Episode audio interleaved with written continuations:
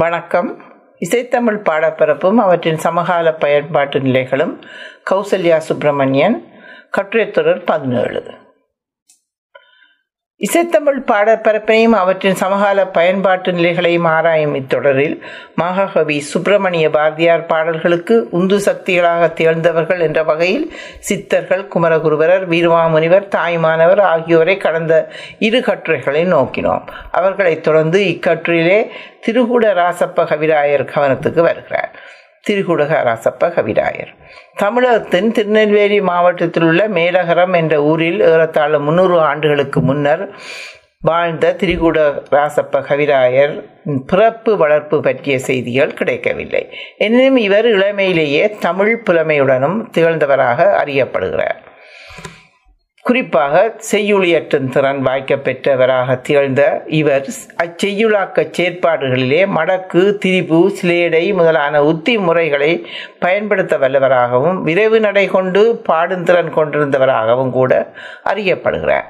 திருக்குற்றாலம் என்ற தலத்தின் இறைவரான திருகுடநாதர் பெருமானை வழிபடு தெய்வமாக கொண்டவரான இவர் அப்பெருமான் மீது திருக்குற்றால தல புராணம், திருக்குற்றால மாலை, திருக்குற்றாலநாதர் உலா, திருக்குற்றால கோவை, திருக்குற்றால குறவஞ்சி, திருக்குற்றால பிள்ளை தமிழ், திருக்குற்றால வெண்பா அந்தாதி, திருக்குற்றால யமக அந்தாதி முதலான பதினான்கு பிரபந்தங்களை பாடியுள்ளார்.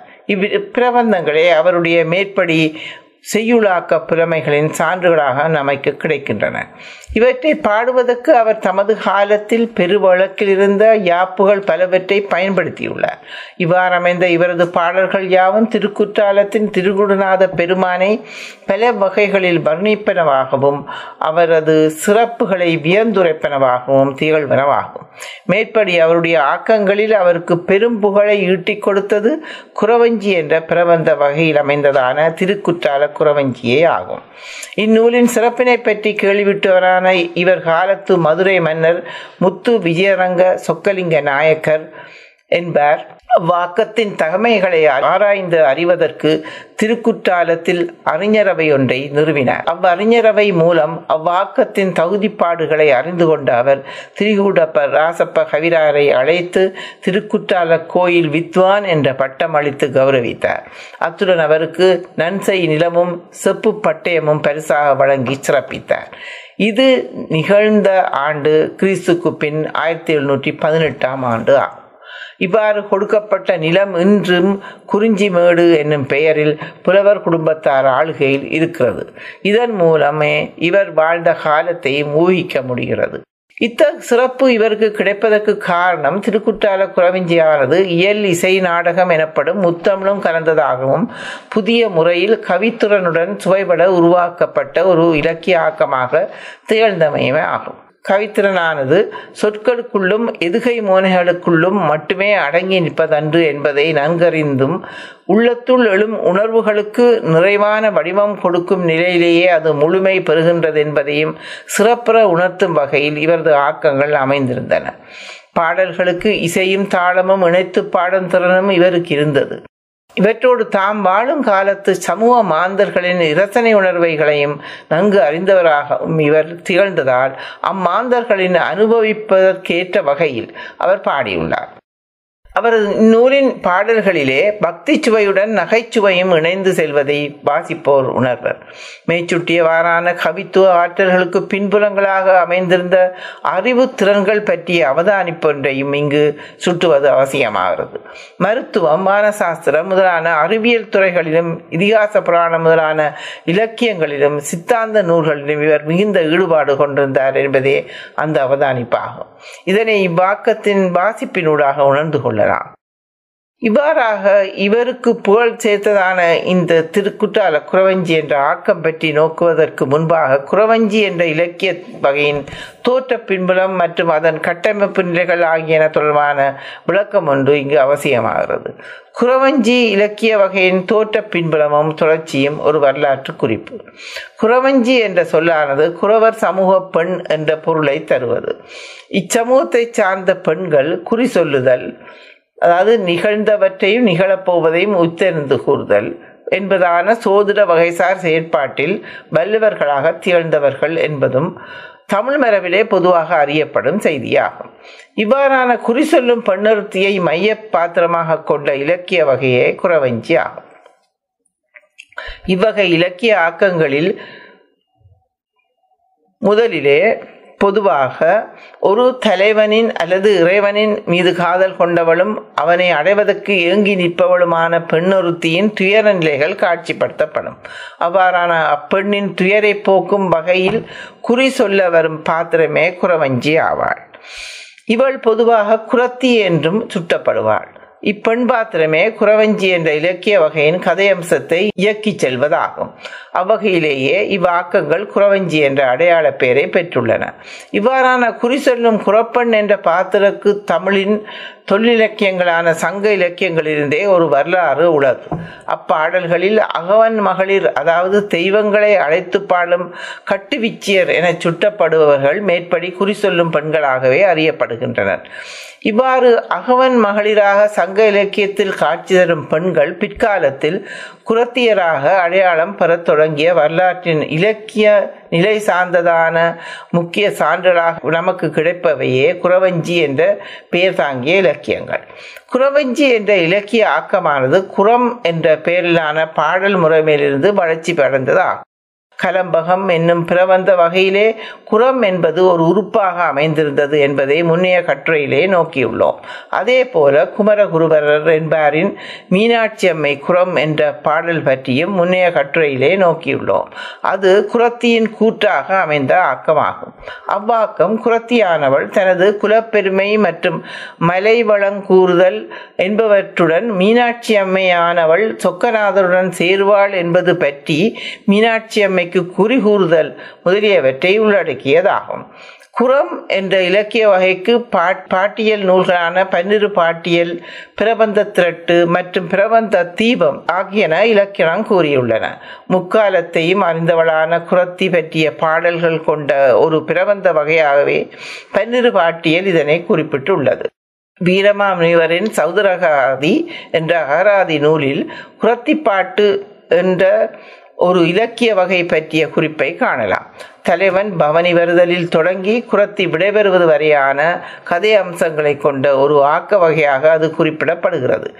இது குறம் என்ற மேற்படி வகையின் ஒரு வளர்ச்சி கட்டம் என தெரிகிறது. இவ்வாறான குறத்திப்பாட்டு வகையின் அடுத்த கட்ட வளர்ச்சியாக அமைந்தது குழுவ நாடகம் ஆகும். இது குறவர் சமூக மாந்தர்களை பாத்திரங்களாக கொண்ட நாடக பண்புடனான ஆக்கமாகும். இது தொடக்க காப்பு, இறுதியமைந்த வாழ்த்து என்பவற்றுடன் எல்லாமாக பதினெட்டு பதினைந்து உறுப்புகள் கொண்டதாகும். குழுவன், சிங்கன், சிங்கி ஆகிய பாத்திரங்களுடன் அமைந்த இவ்வாக்கமானது பறவை வேட்டையாடல் என்ற கதையம்சத்தை கொண்டதாகும். மேலே நோக்கியவாறான குறம், குறத்திப்பாட்டு மற்றும் குழுவ நாடகம் ஆகிய பாடல் முறைமைகளின் கதையம்சங்களின் இணைப்பில் ஒரு புத்தாக்க வகையாகவே உருவானதே குறவஞ்சி என்ற பிரபந்தமாகும். தெய்வம், அரசன், வள்ளல் இவர்களில் ஒருவரை பாட்டுரை தலைவராக கொண்டதான குறவஞ்சியின் கதையம்சமானது இரு பகுதிகளை கொண்டமைந்ததாகும். முதலாவது பகுதியானது பாட்டுளை தலைவரின் வீதியுலா என்ற நிகழ்வுடன் தொடங்குகிறது. அவ்வாறு உலாவரும் தலைவனின் அழகில் மயங்கிய ஒரு பெண் அதாவது தலைவி அவர் மீது காதல் கொள்வாள். இவ்வாறான தலைவியின் காதல் சார் துயர் நிலைக்கு தீர்வு காணும் வகையிலேயே குறத்தி என்ற பாத்திரம் கதையம்சத்தில் அடிபதிக்கிறது. குறிகூறல் என்ற செயற்பாங்கின் ஊடாக தலைவியின் காதல் நிறைவடையப் போகிறது என்பதான நற்செய்தியை அக்குறத்தி தலைவிக்கு தெரிவிப்பாள். மனம் மகிழ்ந்த தலைவியானவள் குறத்திக்கு பரிசில்கள் பெற வழங்குவாள். இந்நிகழ்வுடன் குறவஞ்சி என்ற ஆக்கத்தின் முதற்பகுதி கதையம்சம் நிறைவடைகிறது. பிற்பகுதி கதையம்சமானது குறத்தி மற்றும் அவளது கணவனான குறவன் ஆகிய இருவருடைய ஊடாட்டங்கள் பற்றிய செய்தியாகும். குறத்தியை தேடி அலைந்து கொண்டு குறவன் வருவதிலிருந்து இக்கதையம்சம் தொடங்குகிறது. இருவரும் சந்தித்து உரையாடி மகிழ்வதோடு இப்பிற்பகுதி கதையம்சமானது நிறைவடையும். முற்பகுதி கதையம்சமானது செவ்வியல் பண்புடனும் பிற்பகுதி கதையம்சமானது நாட்டாரியல் பண்புடனும் திகழ்கின்றமை இக்குறவஞ்சி கட்டமைப்பின் முக்கிய சிறப்பம்சமாகும். இவ்வித இரட்டை பண்புக்கு ஏற்ற வகையில் அதன் உரையாடல் முறைமைகளும் அமைகின்றன. குரத்தியான குறவஞ்சியே மேற்படி இரு கதை அம்சங்களுக்கும் இணைப்பு பாலமாக அமைகிறாள். இதுவே குறவஞ்சி என்ற இலக்கிய வகையின் பொதுவான கட்டமைப்பு நிலைகள் ஆகும். தமிழில் பல குறவஞ்சிகள் காலத்துக்கு காலம் உருவாகியுள்ளன. நூற்றுக்கும் மேற்பட்ட குறவஞ்சி நூல்கள் தற்பொழுது கிடைத்துள்ளன. அவற்றுள் நாம் விரிவாக நோக்கவுள்ள திரிகூடராசப்ப கவிராயரது திருக்குற்றால குறவஞ்சியுடன் சிவக்குழுந்து தேசியர் இயற்றிய சரபோஜி மன்னன் மீது பாடப்பட்ட தஞ்சை சரபேந்திர பூபால குறவஞ்சி கிறிஸ்துக்கு பின் ஆயிரத்தி எண்ணூறிலிருந்து ஆயிரத்தி எண்ணூற்றி முப்பத்தி ரெண்டு காலகட்டத்தில் எழுந்த இக்குறவஞ்சி முத்தமிழ் கவிராஜசேகரர் ஸ்ரீ பாபநாச முதலியார் இயற்றிய கும்பேசர் குறவஞ்சி, கவிக்குஞ்சர பாரதியின் அழகர் குறவஞ்சி, இது ஆயிரத்தி எண்ணூற்றி பத்து தொடக்கம் ஆயிரத்தி எண்ணூற்றி தொண்ணூற்றி ஆறு காலகட்டத்தில் உருவானது. மகாராஷ்டிர மன்னன் இரண்டாம் சகாஜி காலத்து சமஸ்தானத்து புலவர் முத்து கவிராயரால் இயற்றப்பட்டிருக்கலாம் என கருதும் தியாகேசர் குறவஞ்சி, இது ஆயிரத்தி அறுநூற்றி எண்பத்தி நாலு தொடக்கம் ஆயிரத்தி எண்ணூற்றி எழுநூற்றி பன்னெண்டு காலகட்டத்தில் உருவானது. திருவேற்காடு ஸ்ரீ கிருஷ்ணமாரி குறவஞ்சி போன்றவை பல முறை மேடையேற்றப்பட்ட குறவஞ்சி நாட்டிய நாடகங்கள் ஆகும். இவற்றிலிருந்து சற்று வேறுபட்டதாக அமைவது வேதநாயகம் சாஸ்திரியாரின் பெத்தலேகம் குறவஞ்சி ஆகும். இது குறியுட்டு பாங்கான கதை நிலையில் உருவகப்படுத்தி கூறப்பட்டதாகும். இவற்றுடன் இலங்கை யாழ்ப்பாணம் விஸ்வநாத சாஸ்திரியாரின் வண்ண குறவஞ்சி, நகுலமலை குறவஞ்சி மற்றும் மாத்தரை முத்துமாரியம்மன் குறவஞ்சி ஆகியவற்றுடன் அண்மை காலத்தில் வாழ்ந்து மறைந்தவரான நடன ஆசிரியர் ஆசான் ஸ்ரீ வீரமணி ஐயரின் திருக்கேதீஸ்வர குறவஞ்சி நாடகமும் மயிலை குறவஞ்சி என்பனவும் மேற்கூறியவற்றுடன் இணைத்து நோக்கத்தக்கன. இக்குறவஞ்சிகள் அனைத்துமே இறைவன் அல்லது தலைவி மானுடன் பெயரில் அல்லது அவர்கள் வசிக்கும் ஊர் பெயர்களில் அமைந்தலை காண்கின்றோம். இவற்றில் ஊர் பெயர்கள் பொதுவாக இறைவன் கோயில் கொண்ட ஸ்தலங்களாக அமைந்திருக்கும். தொடக்க காலங்களில் இறைவனை மட்டுமே பாற்றை தலைவனாக கொண்டு பக்தி செருவுடன் பாடப்பட்ட இக்குறவஞ்சிகள் பின்னர் இறைவனுடன் மன்னன் அல்லது வள்ளல் போன்றோரின் புகழ் பாடுவனவாக உலகியல் சார்ந்து அமைந்ததை வரலாற்றினூர் அறிந்து கொள்கிறோம். குறவஞ்சியில் கட்டியக்காரன், தலைவன், தலைவி, தோழி, குறவஞ்சி, குறவன் சிங்கன், நூவன் ஆகியோரே நிலையான, அதாவது பொதுவாக அனைத்து குறவஞ்சிகளிலும் இடம்பெறும் கதை மாந்தர்கள் ஆவார். இவற்றில் தலைவன் பெயரே ஒவ்வொரு குறவஞ்சிக்கும் மாறுபடுகின்றன. புலவனின் கவித்துறனுக்கும் அறிவுத்திறனுக்கும் ஏற்ப கதை மாந்தர்களின் குணாம்சங்களின் வர்ணனைகள் சுவை பொருந்தியதாக விரிவும் சுருக்கமும் பெறுவன. குறவஞ்சி வகை இலக்கிய ஆக்கங்களின் நாடக பண்புகளை அறிந்து கொள்வதற்கு மேற்கூறிய கதை மாந்தர்கள் காலங்காலமாக எவ்வகையில் குறவஞ்சிகளில் பரவலாக அறியப்பட்டிருந்தது என்பதை முதற்கண் நோக்குவது அவசியமாகிறது. குறவஞ்சியில் தொடக்க அறிமுகமானது பொதுவாக கட்டியக்காரனின் வருகையுடனேயே ஆரம்பமாவது வழக்கமாக உள்ளது. கடவுள் வணக்கம், அவையடக்கம், நூற்பயன் போன்றவற்கு பின்பே கட்டியக்காரன் வருகை நடைபெறும். இவனே தலைவன், பவனி எச்சரிக்கை கூறுபவன் ஆவான். அதாவது தலைவன் என்பது பாட்டுத் தலைவன் வருவதை முன்கூட்டியே அறிவிப்பவன். இவனது வருகையானது கதையின் தொடக்கத்தில் உலாவரும் பாட்டுத் தலைவனின் பெருமை பற்றிய அறிமுகத்தோடு முடிவடைந்து விடுகிறது. சபையை தயார் செய்வதே இப்பாத்திரத்தின் முக்கிய செயற்பாடு ஆகும். பின்னர் இப்பாத்திரம் வராது விட்டாலும் எல்லோர் கவனத்தையும் பெரும் முக்கிய பாத்திரமாக கட்டியக்காரன் அமைந்து விடுவான். இக்கட்டியக்காரன் வருகை திருமயிலை குறவஞ்சியில் இறுதி வரை வருவதும் தியாகேசர் குறவஞ்சியில் இப்பாத்திரம் இல்லாதிருப்பதனையும் கொண்டு இப்பாத்திர உருவாக்கத்தில் திட்டமிட்ட நெறிமுறை பேணப்படவில்லை என்பதை நாம் தெரிந்து கொள்ளலாம். சரவேந்திர பூபால குறவஞ்சியில் காப்பு, துதி என்பவை பாடப்பட்டு அதன் பின் கட்டியக்காரன் வருகைக்கு பின் கணபதி வருகை என்றொரு பகுதி இடம்பெறுகிறது. அதன் பின்னரே மன்னன் உலா நடைபெறும். சின்னத்தம்பி நாவலர் இயற்றிய ஓதாளர் குறவஞ்சி என்னும் அழகுமலை குறவஞ்சியில் கட்டியக்காரன் வருகை இல்லாது ஓதாளர் குற தலைவர் பெரிய பெருமானின் மகுடாபிஷேக மாண்பினை தலைவி ஜெகன்மோகினிக்கு கூறுகின்ற புதுமையை காண்கின்றோம். இந்நூலில் கொங்கு நாடு பற்றியும் பொங்கலூர் வட்டம் பற்றியும் விரிவாக கூறப்படுகிறது. இதுவரை கட்டியக்காரன் வருகையின் பல முறைமைகள் நோக்கப்பட்டன. அடுத்து குறவஞ்சிகளில் பாட்டுடை தலைவர் உலா பற்றி நோக்குவோம். ஆரம்ப காலங்களில் குறவஞ்சியில் பாட்டுடை தலைவர்கள் கோயில்களில் உள்ள தெய்வங்களாகவே இருப்பர். ஆனால் தலைவியானவள் புலவரால் கற்பனையில் படைத்து கொள்ளப்பட்ட மானுட பெண்ணாகவே வருவார். எனவே முதற்கண் உலாவரும் தெய்வத்தின் தோற்றப்பொழிவு பலவாறாக வர்ணிக்கப்படுகிறது. இவற்றுக்கு நாயன்மார்களின் வரலாறு புராண இதிகாச கதைகளும் சமய தத்துவ அறிவும் குறவஞ்சி ஆசிரியருக்கு பெரிதும் உதவின எனலாம். தலைவன் உலாவரும் அழகை பார்ப்பதற்கு பல பெண்கள் தம் நிலை மறந்து ஆடை ஆபரணங்களை அரைகுறையாக பூண்டும் வருவார்கள். இப்பெண்களில் சிலர் தலைவனை கண்டு மயங்கிய செய்திகளையும் சில குறவஞ்சிகளில் காண்கிறோம். திருக்குற்றால குறவஞ்சியில் இக்காட்சி அமைந்திருத்தலை காண்கிறோம். கும்பேசர் குறவஞ்சியிலும் சிதம்பர குறவஞ்சியிலும் இந்நிகழ்வு இடம்பெறாததொன்றாகும். பெரும்பாலான குறவஞ்சிகளில் சிவருமானே பாட்டுத் தலைவராக வருவார். முருகன் பாட்டுத் தலைவராக வருவதும் சில குறவஞ்சிகளிலே காணப்படுகின்றன. அழகர் குறவஞ்சியானது திருமாலையும், பெத்திலேயம் குறவஞ்சியானது இயேசு பிரானையும் பாட்டுத் தலைவராக கொண்டது. பீர் முகமதுவின் ஞானரத்தின குறவஞ்சி இஸ்லாமிய மதம் சார்ந்து காணப்படுகிறது. பல்வேறு சமய இறைவர்கள் மீதும் குறவஞ்சி பாடப்பட்டதை இவை எடுத்து காட்டுகின்றன. பெண் தெய்வங்களான மாத்தலை கருமாரி அம்மனும் திருவேற்காடு அன்னை முத்துமாரியும் முக்கிய பாத்திரங்களாக அமைந்ததே முறையே திருவேற்காடு சிறு கிருஷ்ணமாரி குறவஞ்சியும் மாத்தளை முத்துமாரியம்மன் குறவஞ்சியும் ஆகும். இவை கதப்போக்கிலே வேறுபாடு உடையவை ஆகும். உலாவரும் வேதபுரீசரை கண்டு காதலிக்கும் மதனவல்லிக்கு குறி சொல்லும் குறத்தியானவள் அவரை அடைய திருவேற்காடு கருமாரி தேவியை வழிபட வேண்டும் என கூறுவதாக திருவேற்காடு சிறு கிருஷ்ணமாரி குறவஞ்சி கதையம்சம் அமைந்துள்ளது. இவ்வாறு வழிபாடு இயற்றியதன் பயனாக கருமாரி தேவி தோன்றி நாக நடனம் ஆடி அருள் புரிவதான எடுத்துரைப்புடன் இக்குறவஞ்சி நிறைவுறுகிறது.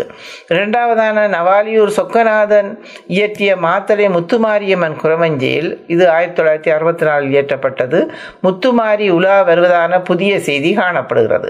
அவ்வாறு உலா வருகையில் செட்டியார் ஒருவர் காதல் கொள்வதாகவும் குறத்தி சொற்ப நடந்து இறுதியில் அருள் பெறுகிறார் எனவும் அமைகிறது.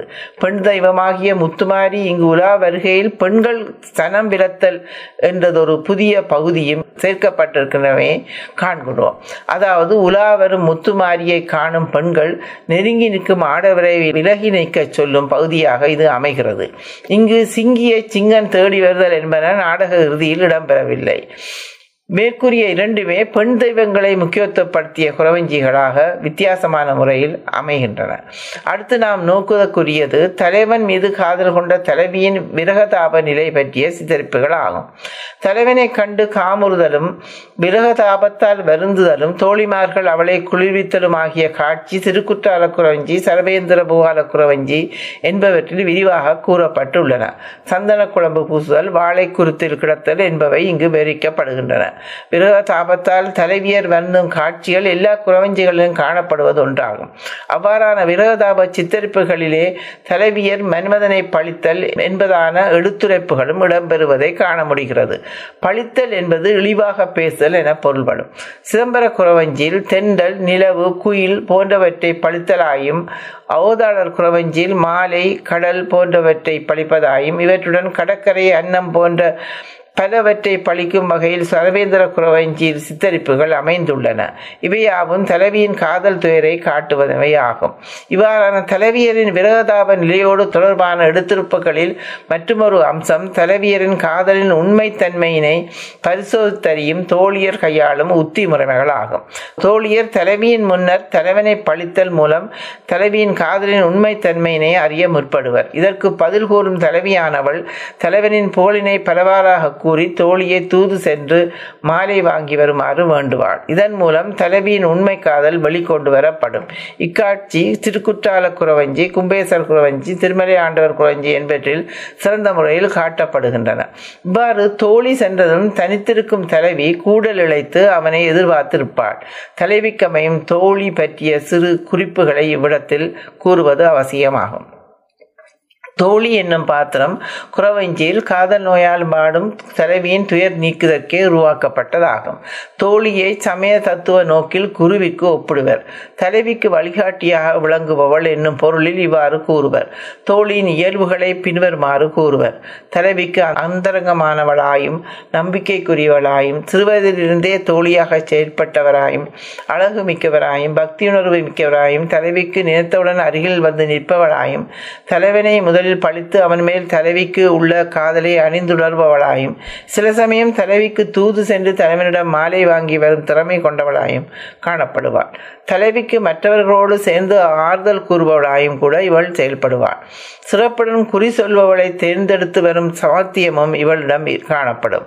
இவளுக்கு தனிப்பெயர் குறவஞ்சிகளில் சூட்டுவதில்லை. தியாகேசர் குறவஞ்சியில் புறநடையாக தோழியின் பெயர் மோகன ரேகை என காணப்படுகிறது. அடுத்து சொத்தியாகிய குறவஞ்சி பற்றி நோக்குவோம். தூது சென்ற தோழியே தலைவிக்கு குறி சொல்லும் குறவஞ்சியை அழைத்து வருவாள். குறத்தியின் வருகையே குறவஞ்சியில் முக்கிய பகுதியாகும். குறவஞ்சிக்கு தனிப்பட்ட பெயர் இடுவதில்லை. சில குறவஞ்சிகளில் இவள் வசிக்கும் மலையின் பெயரில் அழைக்கப்படுவாள். புதிய மலை, குறத்தி போன்றவைகள் இதற்கு உதாரணமாகும். தூது செல்லும் தோழி வழியில் குறத்தியை பார்த்து தலைவியிடம் சொல்லுமாறு கூறுகிறாள். இக்குறத்தின் கேசாதி பாத அழகு புலவரால் விரிவாக வர்ணிக்கப்படுகிறது. இது உதாரணமாக கும்பேசர் குறவஞ்சியில் காணப்படுகிறது. குறவர் குல வாழ்க்கை முறை, அவர்கள் நாட்டில் உள்ள இயற்கை வளங்கள், மலை வளங்கள், நகர்வளம், கிளை விசேடம், குறி சொல்லும் பாங்கு அதாவது குறிச்சிறப்பு, கைக்குறி, மெய்க்குறி போன்றவை, தான் பெற்ற பரிசுகள் போன்ற பலவற்றையும் தலைவி கேட்க தனக்கே உரிய முறையில் ஒளிவு மறைவின்றி நயமுடன் எடுத்துரைப்பாள் குறவஞ்சி. தனக்கு இயற்பெயரை குறத்தி எப்பொழுதுமே கூறியதில்லை. சில குறவஞ்சிகளில் குறத்தியானவள் தலைவனின் தசாங்கங்கள் அதாவது மலை, நதி, நாடு, பதி, பரி, யானை, கொடி, குடை, மாலை, முரசு போன்ற பத்து தசாந்தங்கள் பற்றி சிறந்த முறையில் கூறுவாள். உதாரணமாக திருமலை ஆண்டவர் குறவஞ்சியில் இது காணப்படுகிறது. தலைவனின் மாளிகை வாசல் சிறப்பிலே பல பாடல்களால் குறத்தி கூறுவதை பல குறவஞ்சிகளில் காணுகிறோம். உதாரணமாக கும்பேசர் குறவஞ்சி, மற்றது சிதம்பரேசர் குறவஞ்சி மற்றும் சரபேந்திர பூவால குறவஞ்சி போன்றவற்றில் நான் இவற்றை காணலாம். தலைவியின் கேள்விகளுக்கு விடையெடுத்திலேயே குறத்தியின் அறிவாற்றல் புலப்படும். இவை குறவஞ்சிகளில் ஆசிரியரின் கற்பனை ஆற்றலுக்குரிய பகுதிகளாக கருதப்படுபவை. கும்பேசர் குறவஞ்சியில் அகண்ட கோலத்தின் அதிசயம் பற்றி தலைவியரால் குறத்தியிடம் கேட்கப்படும். அதனை அவள் விரிவாக கூறுகிறாள். இறைவனால் அண்டங்கள் படைக்கப்படுதல், காக்கப்படுதல், அழிக்கப்படுதல் என்பன இங்கு விரிவாக கூறப்படுகின்றன. இவ்வாறு பலவாறாக தன்னை வெளிப்படுத்திய குறத்தியின் மீது நம்பிக்கை ஏற்பட்ட பின்னரே தலைவியானவள் அவளிடம் குறிகேற்க முற்படுவாள். குறத்தி பின்னர் இறைவனின் பெருமைகளை கூறி பின்னர் இஷ்ட தெய்வத்தை வணங்க ஏற்பாடுகள் செய்வாள். நிலத்தினை மெழுகி கோலமிட்டு தான் மீண்டும் பல பொருட்களை தருவித்த பின் தன் நாவில் தெய்வத்தை வந்து இருக்குமாறு வேண்டி குறி சொல்வாள். தலைவனை அடையவிருக்கும் நல்வாய்ப்பை பற்றி கூறுவாள். தலைவியும் மகிழ்வுற்று நிறைவாக பரிசுகளை கொடுத்து அனுப்புவாள். சில சமயம் குறிப்பாலும் சில சமயம் வெளிப்படையாகவும் குறி சொல்லி பரிசினை பெறுவாள். அதிகமான குறவஞ்சிகளில் இவற்றுடன் கதை முடிந்துவிடும். தலைவனும் தலைவியும் சேர்வது காட்டப்படுவதில்லை. உதாரணம் திருக்குற்றால குறவஞ்சி. ஆனால் கும்பேசர் குறவஞ்சியில் நிறைவாக இருவரும் காட்சி கொடுப்பார்கள். சரிகை கிரிகை வழி தப்பாது இருப்பவர்க்கும் யோக ஞான வழியிட்டவர் தங்கட்கும் மேலான ஞான பத மேவி இருந்தவர்கட்கும் இவ்வாறான இறைவனிட காட்சி கொடுப்பதாக கூறப்படுவது இங்கு நோக்கத்திற்குரிய அம்சமாகும். பொதுவாக குறவஞ்சி நாடகங்களில் குறி சொல்லியதன் பின்னர் தலைவன், தலைவி, தோழி என்பவர்கள் மேடை நின்றும் மறைந்து விடுவார்கள். குறத்தி பின்னர் தன்னை தேடி வரும் குறவனுடன் நீண்ட உரையாடலை நிகழ்த்ததனூடாக குறவர் வாழ்க்கையின் சிறப்பம்சங்கள் பரவாறாக பேசப்படுவது தொடரும். எனவே குறவஞ்சி பாத்திரம் நாடகத்தில் கூடுதலான நேரம் குறவஞ்சியில் அமைந்ததாலும் இவ்விலக்கியம் குறவஞ்சி என்ற பெயர் தாங்கி வந்திருக்கலாம் என கருத இடமுள்ளது. தியாகேசர் குறவஞ்சியில் நாரதர் குறத்தியாக வருவதும், திரு கிருஷ்ணமாரி குறவஞ்சியில் மாதவனாகிய திருமால் குறத்தியாக வருவதும் குறவஞ்சி அமைப்பின் வித்தியாசமான முறைகளாக அமைகின்றன. தொடரும். நன்றி. நன்றி.